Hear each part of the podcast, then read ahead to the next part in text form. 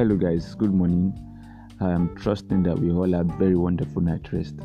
And yesterday we talked about, um, we continued with our series preparing mentally for the year 2021. I extensively talked about the Word of God being a standard, being what we use as a gauge. And I said the Word of God contains the mindset that we should have the word of God contains God's promises, God's plan for our life. And you know, just let me recap and buttress my point a bit. In the word of God, God sees us from a birth point of view, or let me say, God sees us from a birth point of view, and He sees us 360 degrees, He sees us all round. And the Bible says that the thoughts I have for you are thoughts of good and not of evil to give you an expected end. And so when you relate with the word of God, you are equipped with the right tools to develop a great mindset. You are equipped with the tools like for instance, when you hear the word of God that when you pass through fire, I'll be with you. When you walk through the waters, you will not drown. When issues of life come facing you in the year 2021, which is inevitable, when disappointment, rejections, and things not going your way comes facing you, you are assured of the word of God. Uh, at the same time, it gives you that strength to uh, to to overcome challenges that might come your way. And you definitely have a victorious and a wonderful year altogether. And so it is very necessary that we relate with the word of god. Only there can we find our strength only there can we find our encouragement. And i was i read in the part in the bible yesterday where um david's david's uh, um, wives were taken and all of those. And david said and david encouraged himself in the lord that is one of my great, one of my most favorite verses of the Bible. David encouraged himself in the Lord. And so the word of God provides you for that right mindset, for that right thinking. There is a standard that children of God should think or should meet when they are thinking. Children of God think positively, they think hope, they think joy, they think love, they think peace.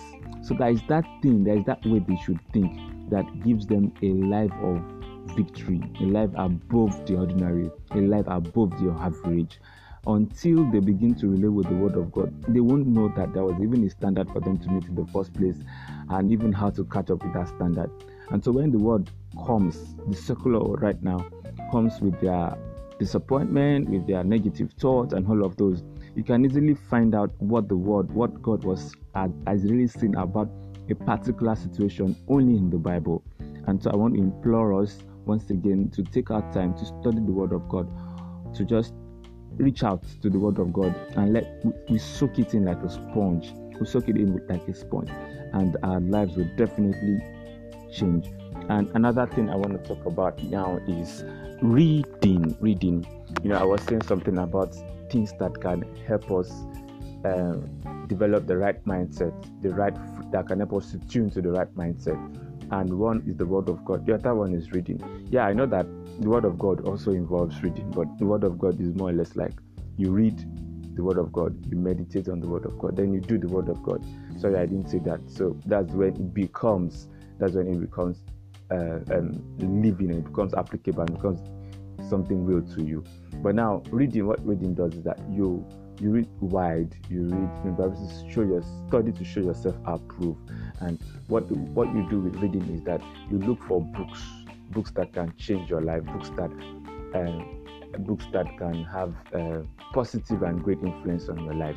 Somebody told me sometimes ago that your life will remain the same for 5, 20 years unless you come across life-changing books and meet life changing people.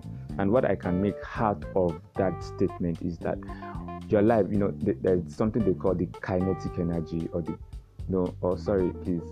Uh, ah, I'm trying to remember a particular law of physics. Sorry, I'm not a, a science student, but then not something remains in in stationary form or remains in its original state unless something works on it, unless there is something that triggers it. So I am putting a ball on the floor for the next 20 years, if no external force comes to work on that ball, it will be there. If somebody doesn't come to kick the ball, or if there's not an earthquake, it will just be there till Jesus comes. So also is your mind. So also is your life. Sorry, so also is your life. it will just be there.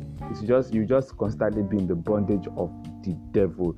If nothing great works on your life, yeah, it could be positive, it could be negative too. I must say, you could read a book that somebody told me uh, he read a book. My, you know, it was my mom telling me about somebody who read a book, something, something reasons why Jesus is not Lord. And of course, they read the book and his life changed forever. Of course, in the negative sense.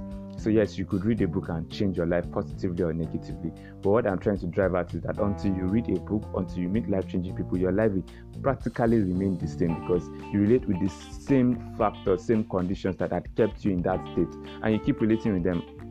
Really. So things might be happening all around you, but then it doesn't really change your life. It doesn't make you an overcomer. It doesn't make you anything.